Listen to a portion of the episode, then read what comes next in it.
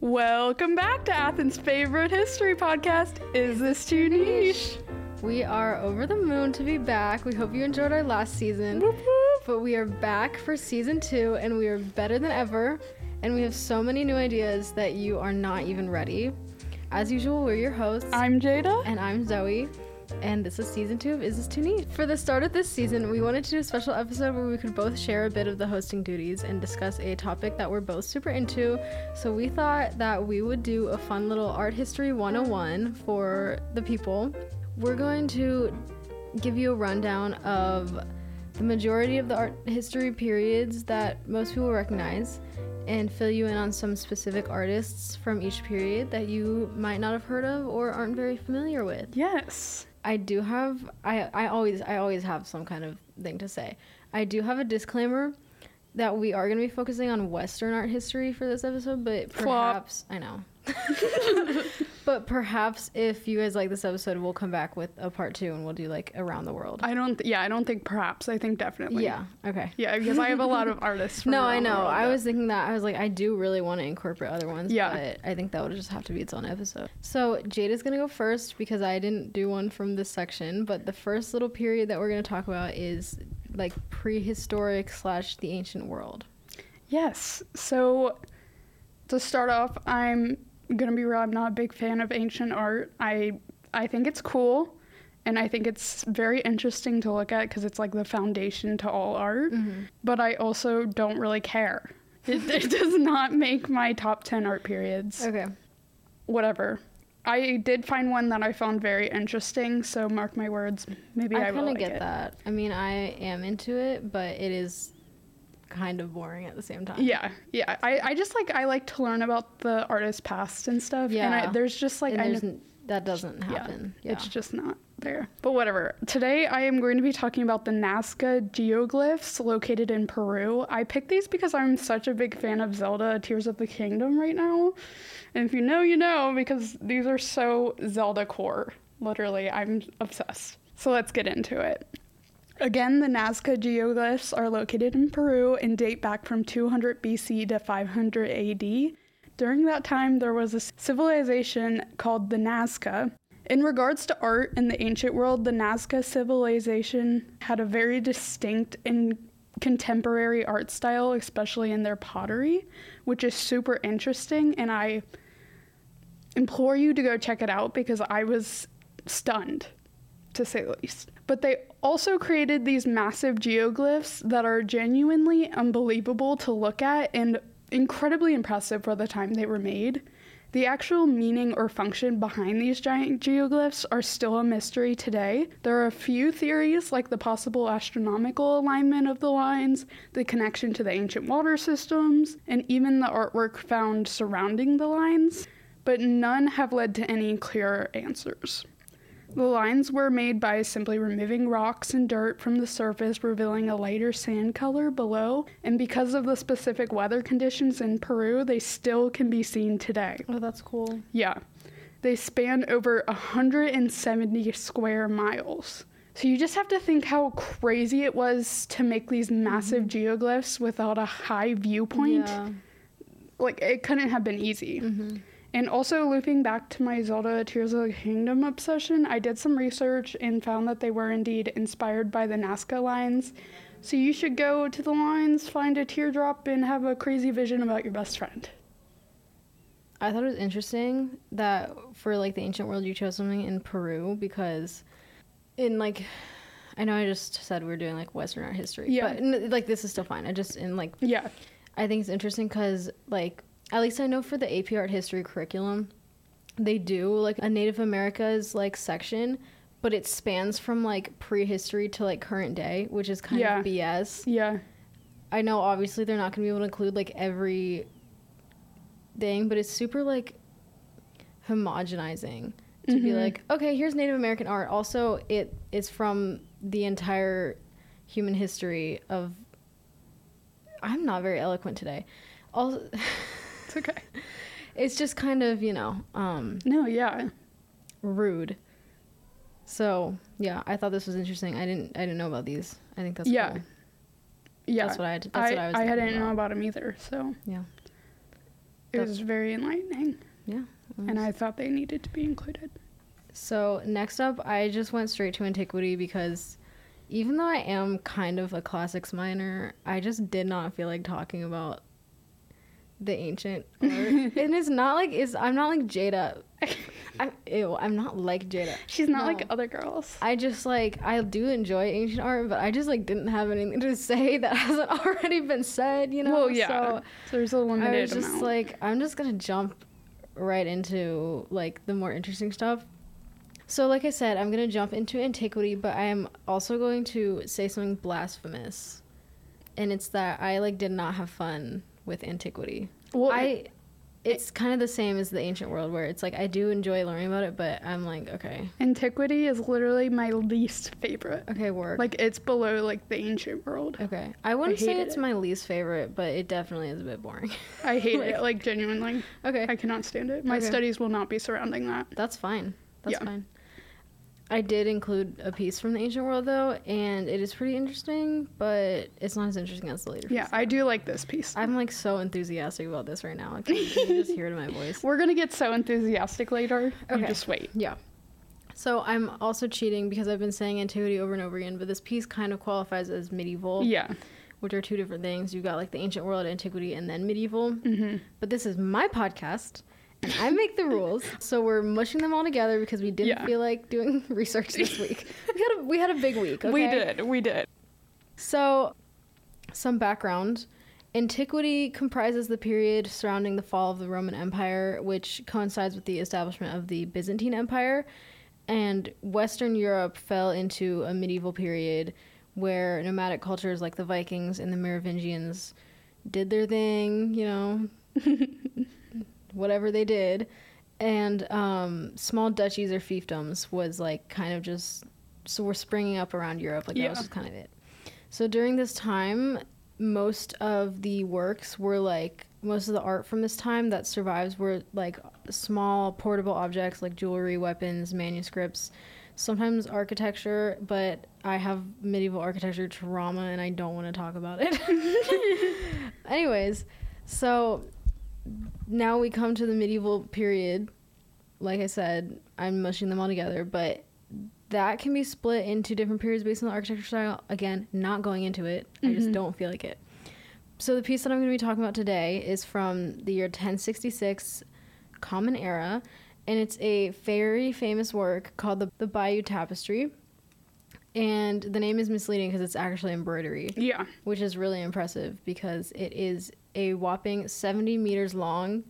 And for some reason, on one of the websites when I was researching, it said that's the length of two blue whales. I don't know why they chose that to like put it into perspective, but if you want to like picture that, Why did I not think this was that big?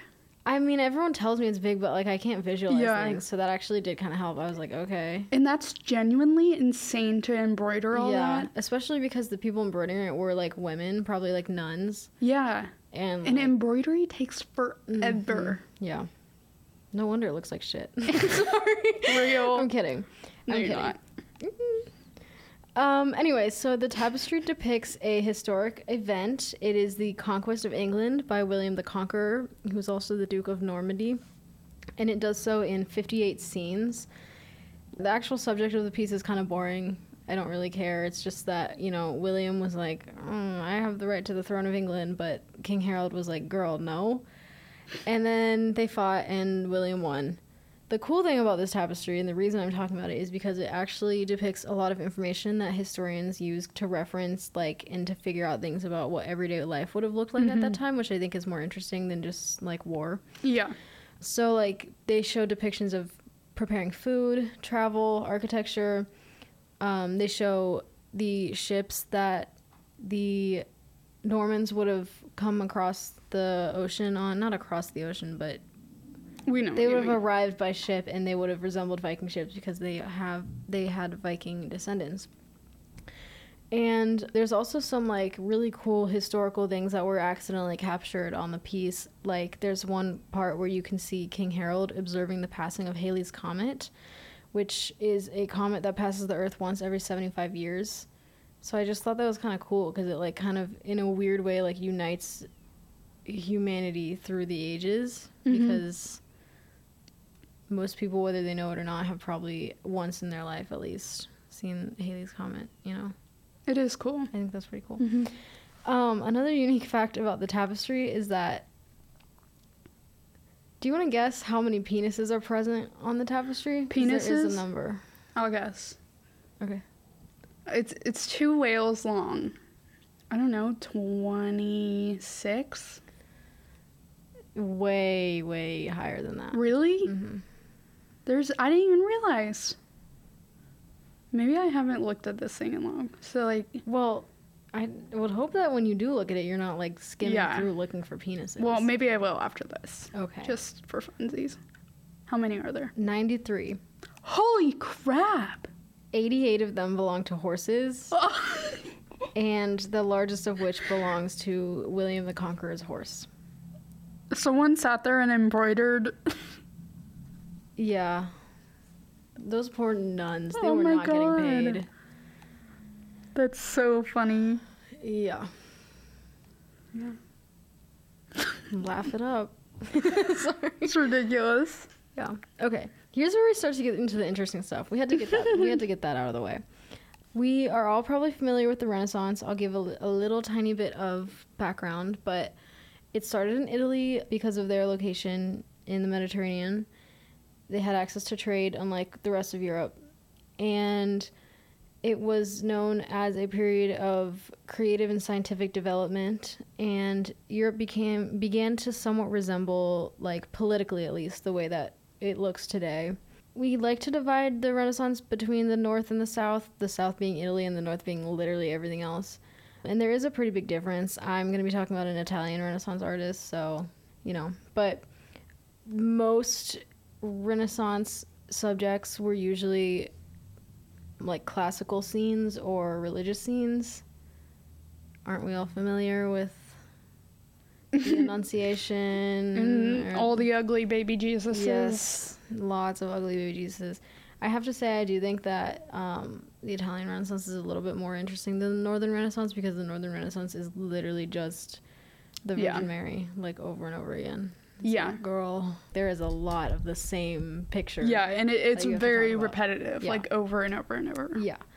Um, but even so, in Italy, there was still like a formula Oh well, and, yeah. and um, a set of standards. It was just a bit different down there. So, which is why this artist is so interesting to me. We're talking about, I don't know how to pronounce his name.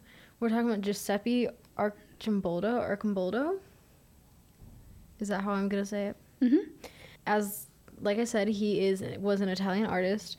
And during his time, painters were usually either employed in aristocratic courts or commissioned by religious figures like the Pope.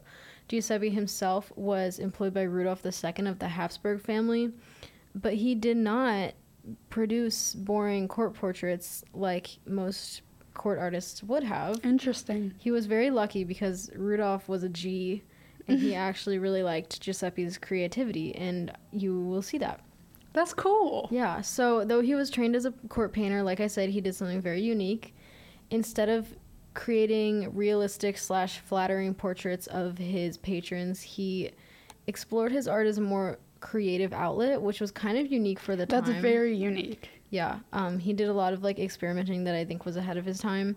He dove into the world of the grotesque and he used inanimate objects to construct his portraits, meaning that he would often paint fruits or animals into the shape of faces. From a distance, his his works would look like normal portraits, but up close, you would see that his subjects are made out of inanimate objects. And he didn't do this with just for fun. He was doing this as a way to openly criticize the aristocracy. Sometimes he would uh, employ an ironic twist into his work. For instance, his work, The Librarian, shows a man made out of books, and this was a criticism of rich people who owned books only to collect them and not to actually read them Mm. which I think was very progressive for the time. So, yeah, he was also a very inventive person. He built his own instruments, he worked in costumes design, he wrote poetry, Wow. and I think he really reflected the common interest at the time in subjects like botany, zoology, and natural studies. And I just think it's kind of interesting. And he kind of reminds me of an artist that you're going to talk about Mhm. in a bit. I won't spoil it. Yeah. Um, and then I've included one more work in. You can see these on the Instagram. Is this too niche underscore podcast? And it is titled Water because I included this one because when I looked at it, it was kind of like ooh, because it's a woman's face made out of fish and sea creatures. It's very like gruesome looking, but it's also really cool. And she has like jewelry on over the fish, which I think is kind of like a very obviously like making fun of excess and yeah, yeah. vain Like flamboyance. Yes, flamboyance. That's the word.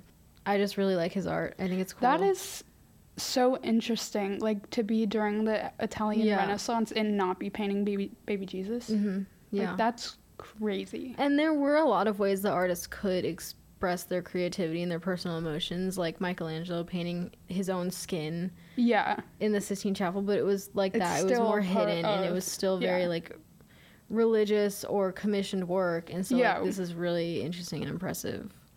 It really is. Yeah. Okay, so next up is Baroque, which is the period that follows the Renaissance. It's art in terms of like, well, it, it is very different. It would be it would be kind of Mhm. an overstatement to be like it's the same, but it does it could to like the untrained eye look pretty similar, but it's a lot more dramatic and theatrical. Yeah. And I think it's a little bit more fun because of that. Yeah. I like it more. Yeah. Um it I, it's like the 15th to 16th centuries, right? Mm-hmm. And I think there was a little bit more creative freedom being exercised during this time Yeah. in some ways. So, for instance, Bernini was a sculptor during this time. He pa- sculpted a lot of like really unique figures, like frozen in motion, and that's a big like baroque thing is is c- capturing like dynamic motion Yeah. instead of having your figures be like static Stagnant. on the yeah on the Mhm. canvas. Um, and one of the most famous painters from this period is Caravaggio. And I'm sure a lot of people are familiar with him, but he was a crazy guy, so I wanted to talk about him because it's pretty interesting.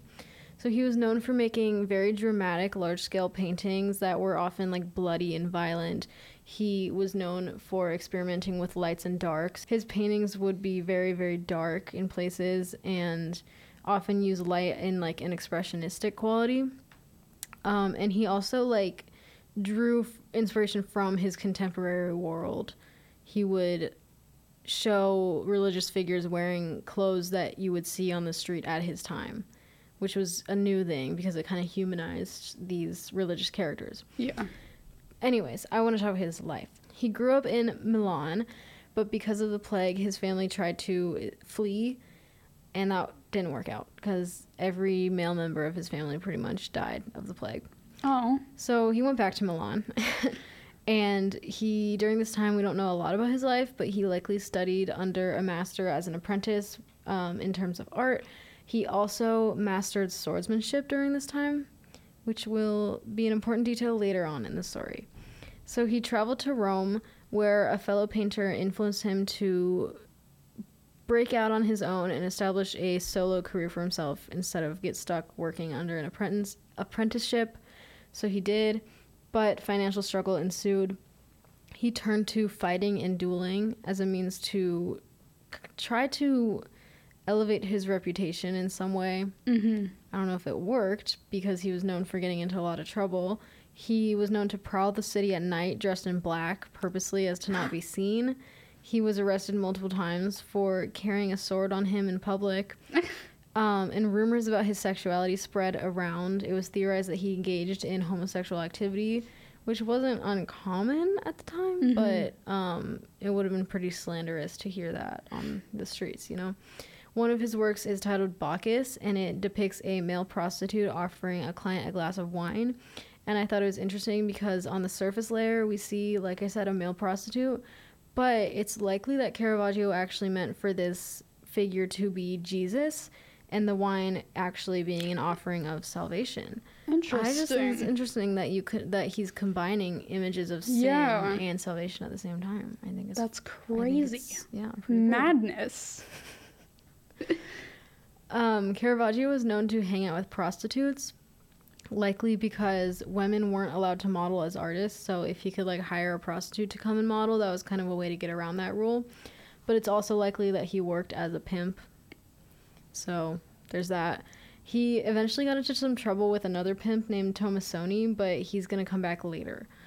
In 1602, an artist named Baglione produced a parody of work that featured a depiction of the devil, who resembled Caravaggio, attempting to sodomize Cupid, which was a clear attack on Caravaggio's homosexual mm-hmm. preferences. And in response, Caravaggio and his friends began to harass Baglione to a degree that they were thrown in jail for libel, which is kind of the only instance that I'm going to have to side with Caravaggio on this one. He, he was kind of in the right. I never knew any of this. This is kind of crazy. know, it gets crazier.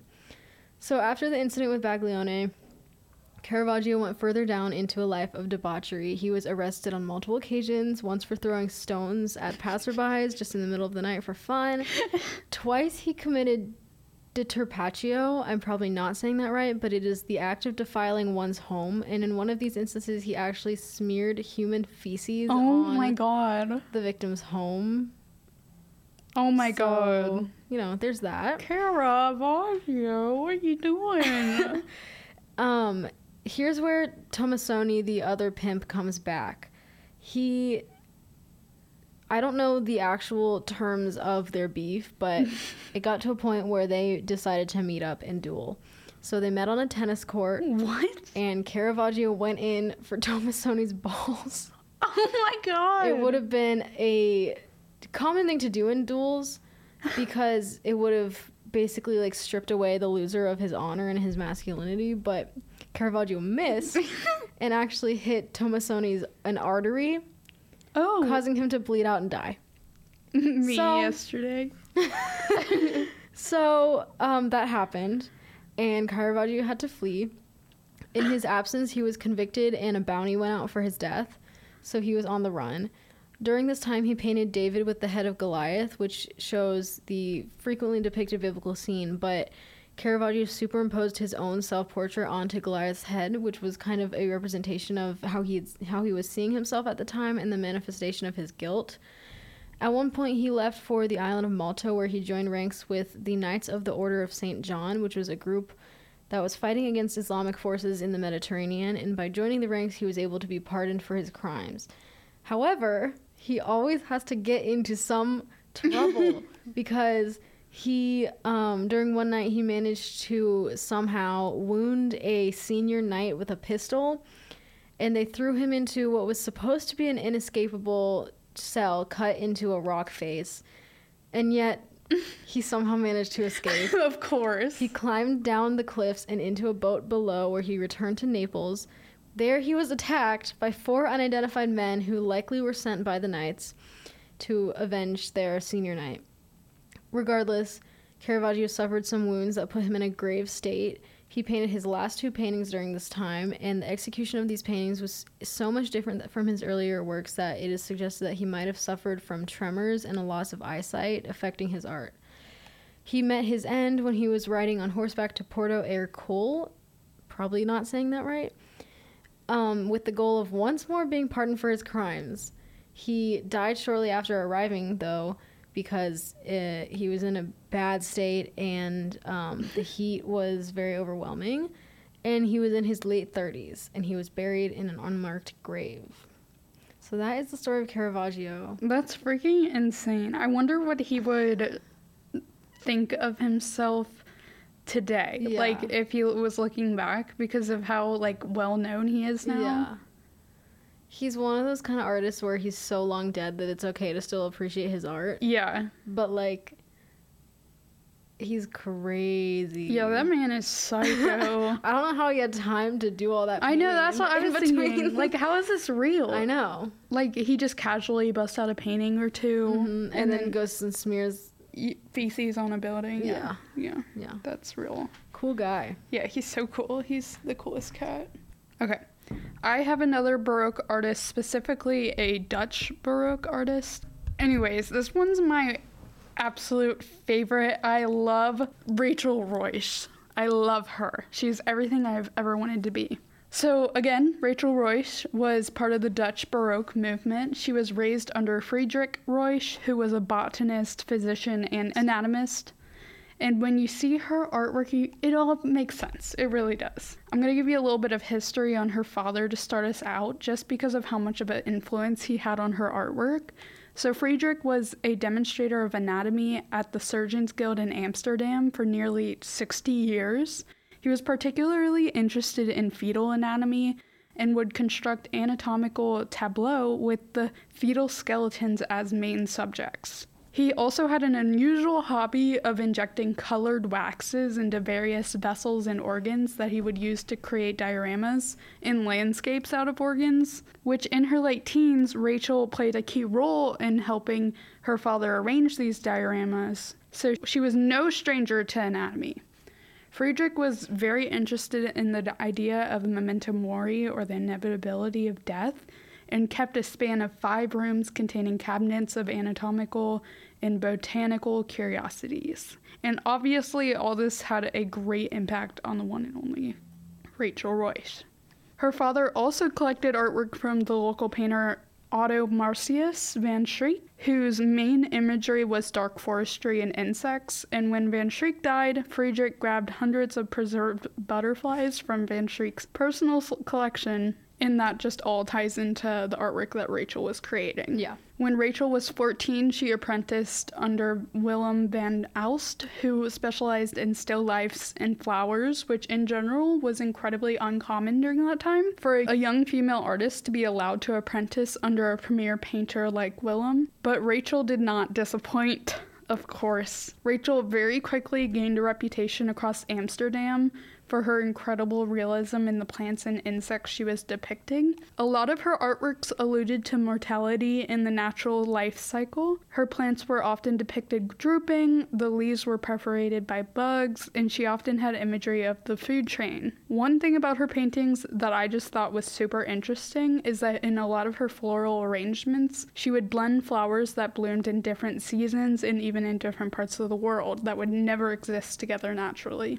That's pretty cool. So cool. She was also one of the first Western painters to include cacti in her still lifes, as well as the first to depict the allied or midwife toad in still life. Overall, her artwork did not conform to the predominant conventions of typical still lifes during her period, nor to scientific illustrations. Instead, she kind of combined both and created a unique and important name for herself. Rachel Ruysch honestly deserves her own entire episode because there's so much more to her, but that is all we have time for today. And this part of art history, honestly, will 24 7 send me into a fit of rage. This is mostly for my non art history listeners and even maybe my art history friends. I don't know, but you you all know the name Rembrandt, right? Mm-hmm. And he was active at the same time as Rachel Ruysch, and he is in actuality studied more, talked about more, and better well known, when in fact, Rachel Ruysch dominated him during the time. She revolutionized still lifes, sold her canvases for more money than he did, and contributed to influential scientific developments, all while raising 10 kids. I'm sorry, but what did Rembrandt do again? You're mad. I really am. Okay. No comment? No, I think that's fair. So, next up, after Baroque, we kind of get into a more complicated period where there are like lots of shorter periods here and there. Mm-hmm. So, we're going to kind of talk about typically this would be like fall fall under neoclassical slash rococo slash enlightenment so that's Yeah. just kind of where we are we're kind of in like the 1700s now i think right Yeah. Yeah. Give or take. Yeah give or take So the artists that I'm going to be discussing for my I'm going into neoclassical Yeah. because that's just where I was at. Mhm. But is Marie Guillemine Benoit, who directly contributed to the neoclassical art movement. Just a little background for those of you that don't know, the neoclassical art period arose in opposition of the overly decorated and gaudy styles that transpired in Rococo and Baroque art periods. In generality, neoclassicism called for a revival of classical thought leading up to the French Revolution. So, back to Marie Guillemine Benoit. She was born in Paris, where her father was a royal administrator for the ancient regime state. Marie and her sister both took art lessons from Elisabeth Vigée Lebrun and apprenticed under Jacques Louis David. As her artistic career took off, she made increasingly ambitious subject choices. She commonly depicted herself in an exposed manner in order to create a comparison between the commonality of nude portraits of women and the allegories of painting. The artwork that I'm going to be talking about specifically is the portrait de Madeleine that Marie painted near the end of a brief eight year period when France abolished slavery in its Caribbean colonies. It is an artwork depicting a young black woman adorned in loose white fabric with a red sash around her waist and an exposed breast. Although we can only infer the intentions of Marie painting a black sitter during the time when the only other likeness of a black individual being exhibited in an art gallery was the portrait of citizen Jean Baptiste Belley, who was a black man of military power and advocate for racial equality. So not only was it during the time unusual f- to have a black sitter for an artwork, but also a female black sitter. Overall, the artwork is a symbol of women's emancipation and black rights. This painting focuses on a black woman as its main subject, adorned with jewelry and decorum that would be typical for those of an upper class. Although, in contrary, she has her breast out in the open, which seems a little demeaning. Possibly, this could be a commentary on the social environment at the time when the status of black people was improved, but that did not completely rid of oppression and racism and this painting has been in the Louvre's collection since 1818. Wow. Very interesting. Yeah, I agree. All right, so like I said, this kind of falls under the same ish period, mm-hmm. like in mm-hmm. terms of time at least. I'm going to be talking about Francisco Goya. He has been called one of the last old masters and one of the first modernists, so he kind of straddles like a transitional period in art. Mm-hmm. He was a Spanish artist during a time of a lot of turmoil in Spain because Napoleon Bonaparte had appointed, I believe, his brother to rule over Spain. But eventually, a war for independence broke out between France and Spain, and I'll get into that in a bit. Goya was born in 1746. He studied art through his youth and was eventually employed as a court painter, but social and political upheaval made him re examine his role in society. In 1792, he fell ill, and this illness caused him to become permanently deaf. The illness took a great toll on him, and from this point on, his art shifted, reflecting his dreary mood and criticizing the contemporary world. During the Spanish War of Independence, he produced a series of 82 etchings called The Disasters of War. And these pieces were heavily censored at the time, but they were also at the same time easily accessible because they were prints, and thus a wider range of people were able to access them and interpret his message, which was a criticism generally just of war the works depicted brutal scenes on the battlefield to criticize violence against both sides of people involved in the war. He also produced a series a series of etchings in 1799 depicting the follies of society. These works were haunting, sometimes funny, images meant to criticize ignorance, prejudice, etc. One of them, called The Yard with Lunatics, reflects his personal fear of alienation and also condemns the brutality that prisoners were meant to undergo. In the middle ages of his life, Goya went through a nervous breakdown. His works during this time were notable because they featured subjects that, quote, would find no place in commissioned works, end quote. It has been theorized that he might have suffered from a form of paranoid, paranoid dementia, and his works definitely reflect this, as they are a catalog of his own personal demons and horrific imagery. Towards the end of his life, he moved into the Quinta del Sordo, which was called the House of the Dead Man, and he lived here in pretty much extreme isolation. He worked privately, intending for his works to never be exhibited, and his fear of old age and madness became overwhelmingly present in the works of this time. It's likely that the social upheaval of the time didn't help, and he turned towards a return towards subjects of the past as a source of comfort. At the age of 75, he painted a series of 14 paintings known as the Black Paintings, which he painted directly onto the plaster walls of his house. One of which is probably one of his most famous works is called Saturn Devouring His Son. And this painting is very haunting. It depicts the figure of Saturn or the Greek titan Kronos um, taking an, on an animalistic stance, driven by madness and fear, devouring the body of one of his children.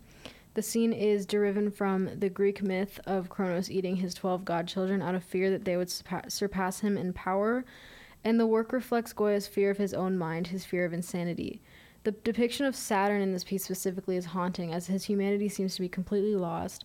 His face is twisted in an expression of horror, and he grips the mutilated body of his son with a firm hand, reflecting his inability to escape. Mm-hmm.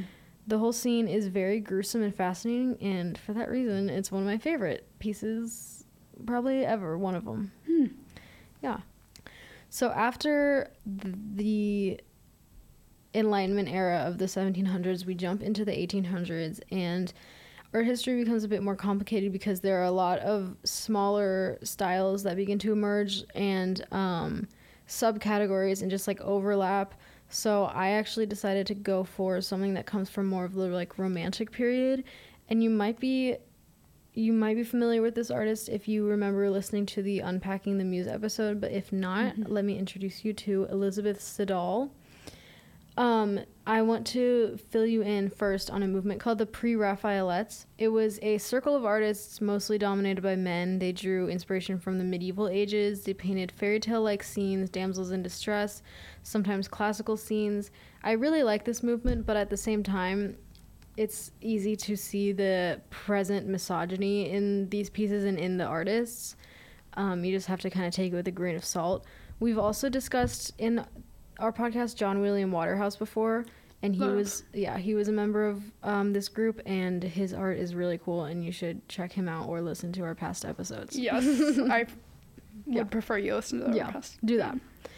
Anyways, Elizabeth, or more commonly known as Lizzie Siddall, was an aspiring artist, but she was a woman, so there was some barriers there. She was supposedly, and I say this with quotation marks, discovered by a member of the pre-Raphaelites, Walter Deverell, um, one day while she was working. He recruited her to model for the pre-Raphaelites because he was drawn actually to her unique uh, facial features, which at the time would have been a subversion of typical Eurocentric beauty standards. I would argue that now she definitely still fits into that category of like Yeah. white Eurocentric beauty standards, but at the time, it was she, you know, would have not been considered very attractive. Um, but that's why she stood out to the pre-Raphaelites. So you're probably familiar with the painting Ophelia by John Everett Millais. It depicts the moment of Ophelia's suicide in Shakespeare's Hamlet, and she lays in a river surrounded by flowers. I went into the story, so I'm not gonna like go super in depth again, but the gist of it is that Lizzie had to lie down in a bathroom in a, in a bathtub in the winter to model for this work, and in the process of doing so, the oil lamps keeping the bath hot went out. So she contracted pneumonia from laying in the freezing water for hours, causing her to get a prescription to laudanum, laudanum, which was an opioid, and she became addicted. She married an artist named Dante Gabriel Rossetti who sucked. He publicly cheated on her constantly, which provoked Lizzie to rely more on the opioids. She also struggled to gain the respect and recognition of her peers, even though her husband could have helped her probably like gain equal footing. He didn't because he sucked. Um, and all the while, Rossetti continued to use Lizzie as a model, basically profiting off of her image while she suffered. Um, at one point, she became pregnant but gave birth to a stillborn child and developed postpartum depression. She became pregnant once more in 1862, but this same year she overdosed fatally and died, which was implied when I said fatally. Yeah. Um, her story sucks a lot because she was surrounded by men who just think that they're inherently better than her, which isn't much different from the reality of today. But um, to think that she was struggling to gain equal footing with her contemporaries, all while struggling with addiction and postpartum depression, is just really depressing. Yeah. But there's one work that I want to talk about that she did. It's called Saint Agnes, and it is a simple depiction of the patron, patron saint of chastity. Saint Agnes is depicted as a nun who is sworn off marriage and instead is waiting for her bridegroom Jesus. In the work, it shows a nun trapped indoors looking longingly out the window, which represents how Lizzie herself likely felt. Trapped and held back by her femininity, She longs to be a part of the masculine sphere, which is represented by the outdoors in this painting.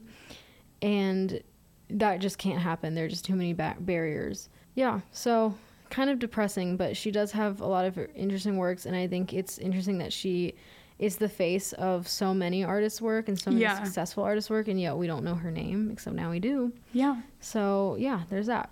I have two more.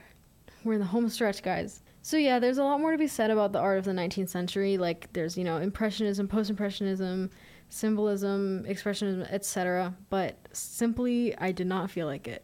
Yeah. I didn't feel like doing dealing with that. So you guys know the vibes. It's it's Van Gogh and Monet and Manet. yeah, it's whatever the hell we want. yeah, yeah. So I have two more periods to talk about. This next one is modernism. hmm Yeah. and I have a confession to make. I'm not a big fan of 20th century art for the most part. That's kind of a generalization because there is Yeah, a lot of cool yeah. art. There I have to say like it's like 50-50. Like I like a lot of it, but there's also a lot that I'm like mm. Yeah. You guys know how I feel about Picasso. I'll leave it at that. Yeah. Yeah. However, the 1990s, 1900s saw a surge of creativity, and so many different art movements came out and sprang out of the woodworks. And so there is a lot that could be talked about. Mhm. And I decided to talk about a woman named Hilma af Klint. Love her. I read a book about her this summer, so I had to talk about her. I love her. She was a Swedish artist who began her work in 1906, and her work was like so ahead of her time. Uh, yeah. It's crazy. Yeah. Um, she predated artists like Kandinsky and Mondrian, who I don't like. I sorry, I'm gonna put it out there. I don't I'm like sorry. them. And it's very clear that she influenced them, and yet she's never really recognized, like ever. Yeah. Because women. Yeah. Um, she studied at the Royal Academy of Fine Arts in Stockholm, which was a feat in and of itself. And she befriended another female artist at the time named Anna Cassel, and we'll talk about her later. She became interested in spiritualism and theosophy Mhm. and the occult, which was a part of a wider social phenomenon where science and religion were kind of converging a bit as rapid, rapid scientific progress contributed to the lessening importance of religion, and people in the West began to explore their own spirituality as well as the religions around the world as well, looking outside of just Christianity. Hilma and four other women arranged a group that they called the Five, which was a group of five women who met once a week for years and they held seances to communicate with the spirits. Mm-hmm. Hilma and the other four, which were Anna Cassel, Cornelia Cederberg, Sigrid Hedman, and Matilda Nilsson, believed that the spirits were guiding their art. And we can actually attribute a lot of her art to definitely Anna Cassel and possibly these other women. Um, it's kind of sometimes we just contribute it to her, which is annoying because I'll get, I'll get into why it's annoying later. Hilma made her living off conventional paintings like landscapes, but she believed that her real calling was her art that explored her spirituality. In her seances, they she believed that she was contacting spirits called the High Masters, which were just like enlightened beings, and these spirits were guiding her to create a series of 193 paintings called Paintings for the Temple. Hilma herself admitted that she wasn't even sure what this temple was, but the spirits had provided her with a vision for it, and so she and the other women felt that they were destined to carry it out. That's so normal of them. I know. it's probably that lead paint, to be honest. Literally, people die from that. Mhm.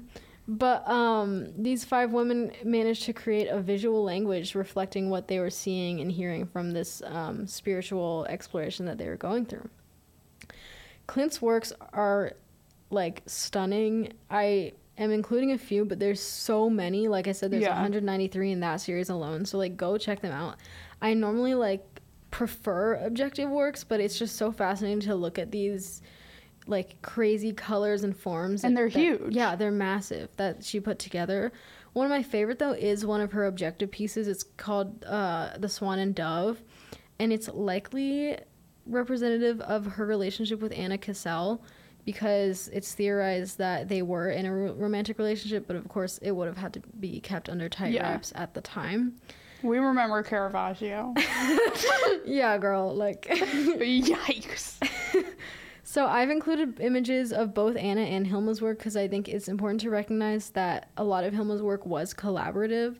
Um, and I think it's frustrating that we don't recognize the other women because it's almost like we only accept one great woman artist, if that makes sense. Yeah. It's kind of regressive. It's like we weirdly don't want we want her to be great on her own. I feel like that's depending because artists still today have like a team of artists that work on things. Yeah. Like Yeah. that's a, that's always been a thing mm-hmm. and then they get like the only Yeah. credit. But Yeah.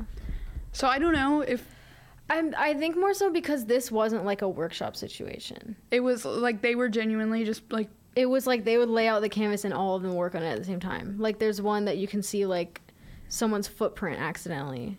They walked over the canvas on accident and they left their footprint there. but they like embraced it. They were like, "Oh, it must Yeah. have been," you know. It was different than like um Van Van Eyck or something like running a workshop where he had apprentices working for him. Well- it was a very equal situation. I just think I mean like in terms of what I'm saying when when Hilma's works are exhibited, it's usually only attributed to her and the other women aren't really usually mentioned. And I think that it has to do with her being a female artist because I feel like there's a subconscious like expectation for there not to be Yeah, no, I of- I definitely think Yeah. that's a thing, but it's I'm also like like paying ode to the fact that that still is a thing. Oh like, yeah, yeah, yeah. It's yeah. it's still happening and it happens to everyone. Like, Yeah, it- like when you work in a Apprentice work and, and- yeah, like if yeah, you're yeah, if yeah. you're like building uh, what's the one guy who did a bunch of sunflower seeds? Uh, what was that Um, art called? I can't remember. Well, he I know who you're talking about. yeah, about. he filled the yes. room full of sunflower seeds, and there it wasn't just him making Oh, the yeah. sunflower seeds. Yeah, like yeah, it was yeah. a whole entire team, Mhm. and they are not like giving credit Yeah. at all either. Um, Just Jeff Koons Throwing is a that good out. example of that. I hate Jeff Koons. His art Yeah. sucks. fact. And um, he, He did the Pink Panther. yes, Yeah. that ugly, Yeah. horrible work. And he specifically like does not really touch the actual process of making his works. Yes. which is just like and com- like when you look at the actual stuff that his work is it's like dude this is this sucks get a get a job get a life go away um and it, there's a lot to be said about that in terms of Yeah. um privilege and class and race and how that plays And, like, it, especially in in the contemporary world Artist hand and stuff. like, yes but that would be that would be a whole other Ooh, discussion yeah. Oh, girl. um I could get into that. yeah yeah um but yeah.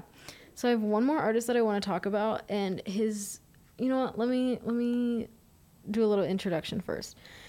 I'm going into the contemporary period and there are so many contemporary artists that i could discuss but i was like you know what i don't know that much about this artist but i like his art a lot so i want to look into him. I'm going to be talking about yoshitomo nara. He is a japanese artist who commonly depicts images of little girls with huge heads, like comically huge heads, big piercing eyes, and childlike expressions that actually convey adult emotions. Um, he has a very distinct look to his art. You've probably seen it and like not known that it was him, but I really love his art. Like I think it's really cool. If anyone wants to get me a Yoshimoto's Nara sticker, I would not be opposed. Anyways, I want to give some cultural context to his art because he is a Japanese artist, and I think it's important to talk about, especially because this influences work, modern Japanese art, in specifically, which has been shaped by the eff- results of the 20th century. So, as we know, America dropped two atomic bombs on Japan in World War II. It ended the war and left a lasting wound on Japan. This is, of course, a huge oversimplification, but, you know, just for the sake of time. If you're familiar with World War II, you probably know that one of the bombs was nicknamed Little Boy. And this is just kind of like a weird, twisted thing because um, one huge aspect of the aftermath of the bombing of Japan was that Japan became subsequently like infantilized by the West, and there's definitely like a connection there, um, a cause and effect kind of thing. So Japanese artists would struggle with their identity after this point because it was hard to embrace a country that was so that that's history had at least its recent history had involved imperialism, nationalism, being a part of the Axis powers, you know, etc. The same, of course, could be said about America or Britain or you know any of those huge powers. Sure, yeah. I think this has a little bit more of a poignancy because of just how, in the grand scheme of things, how like recent this is. And but at the same time, there was a lot of like grief in Japan from the effects of the bombings. I mean, like two of their major cities had become destroyed. So, just a lot of like mixed feelings and, and cultural developments coming out of this. Would you believe if I told you that one of the results of the mixed feelings coming out of these historic events was actually a surge of manga and anime? Yes, I would. Two examples of such being Astro Boy and Neon Genesis Evangelion. I personally have not watched either of those. I did try to watch NGE, which is how I'm going to be condensing Yeah. it, but I can see the correlation there. As much as I would love to go off on a tangent about that topic, I'm not going to. My point here is that after World War II, Japan was infantilized and their culture very much reflected this. Take, for instance, the phenomenon of kawaii, which means cute, mm-hmm. but it brings to mind a certain imagery. And I think that, especially in the West, when we think of Japanese culture, we see a very like homogenized version of it. We think of the Harajuku Fashion District or the Shibuya Crossing with its like huge billboards and and just like it's like the Times Square, you know. yeah. And we think of anime and manga and kawaii. And it's true that Japan, just like America, is a very heavily commercialized place. But the reason that we think of it in such a way is directly related to World War II and, and the bombs. Mm-hmm. And so a lot of Japanese artists were like, if we're gonna be infantilized, then we might as well profit off of it. Like Embrace it. we might as yeah, we might as well. So I just you know, I read a lot about that for my Japanese art history class, so I wanted to dive into that. So, anyways, um, back to Yoshitomo Nara, you can kind of see how the influence of that infantilization has an effect on his art, and it definitely affected the Japanese pop art movement, which is where he came to the forefront in the 90s.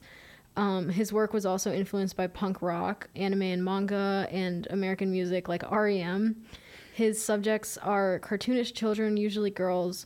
The compositions are very simple. The background is usually just a field of color. And the children of these works sometimes do things that subvert their childlike nature and their childlike innocence. He combines childlike imagery with horror as a way to respond to the rigid social order of Japan. Yeah, I was just looking at the pictures of the artwork Mhm. and it has such like a dark undertone to it. Yeah, and I haven't even like included as many Yeah. as I would want. Some feature images of children holding weapons.